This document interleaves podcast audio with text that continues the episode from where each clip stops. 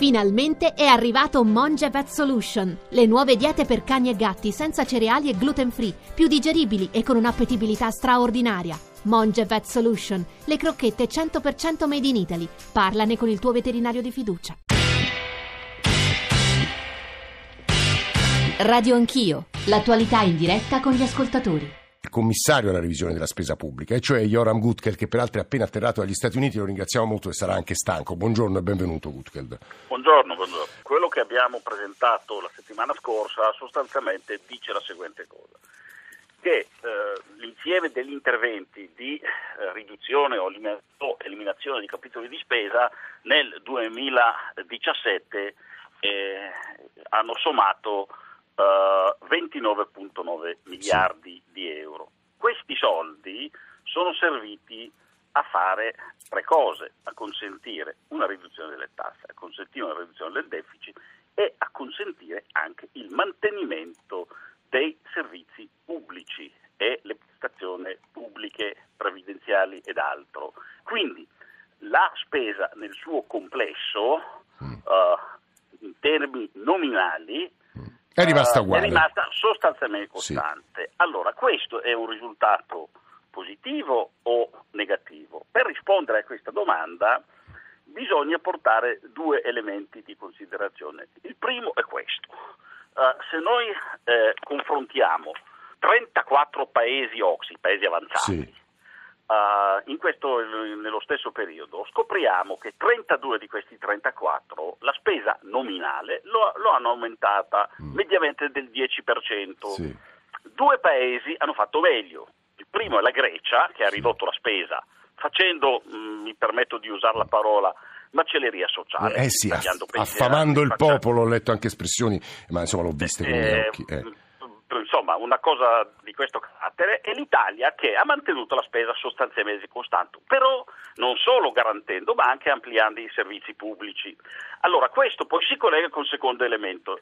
I soldi in più, cioè quelli che sono stati tolti, dove sono stati messi? Eh, faccio la lista così capiamo sì. tutto di cosa stiamo parlando. 15 eh, miliardi sono andati al, uh, di fatto agli assegni che, che, che paga l'Inps. Abbiamo messo 3 miliardi e 7 nella sanità.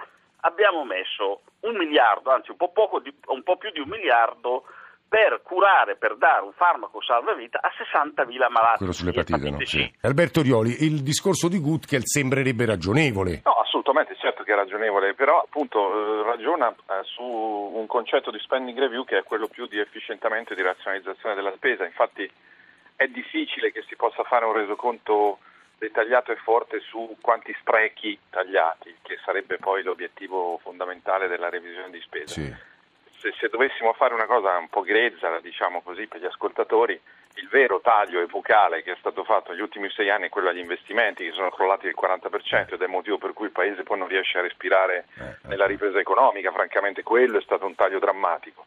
La grossa operazione, ed è ben, ben, benemerita e benvenuta, che, che, che, si fa sulla spending review in questo momento è la razionalizzazione della centrale degli acquisti. Sì e quindi c'è un grande lavoro da fare e lì probabilmente si farà e anche facilmente. Paolo Zabeo che è il coordinatore dell'ufficio studi della CGA di Mestre. Zabeo, benvenuto, buongiorno. D'accordo con il professor Gutgald che in questa legislatura i governi che si sono succeduti sono intervenuti sul taglio della spesa corrente. Complessivamente sono 30 miliardi l'operazione praticamente fatta dai vari governi e quindi insomma, la spesa pubblica è stata razionalizzata, quindi va riconosciuto questo. Quello sì. che noi contestiamo o critichiamo è il fatto che la stragrande maggioranza però di sacrifici non li ha fatti lo Stato centrale, ma li ha imposti a regioni e praticamente comuni, perché eh, cosa hanno fatto? Su 30 miliardi, oltre 16 miliardi e mezzo sono a fronte di tagli di mancati trasferimenti e qui si apre la partita. Uh, uh, uh. Nel senso che governatori e sindaci cosa hanno fatto? Di fronte a questa riduzione di trasferimenti o hanno contenuto o addirittura tagliato servizi, I ridotti oppure servizi, nella stragrande certo. maggioranza di casi hanno aumentato la tassazione locale e questi i cittadini hanno sentita e come. Quindi abbiamo una situazione paradossale che da un lato lo Stato centrale diventa efficiente, sobrio e praticamente virtuoso perché taglia la e invece gli enti locali l'ha scaricata, no, l'ha scaricata sui cittadini e sulle imprese che hanno dovuto pagare molto di più in termini di tasse locali. Radio Anch'io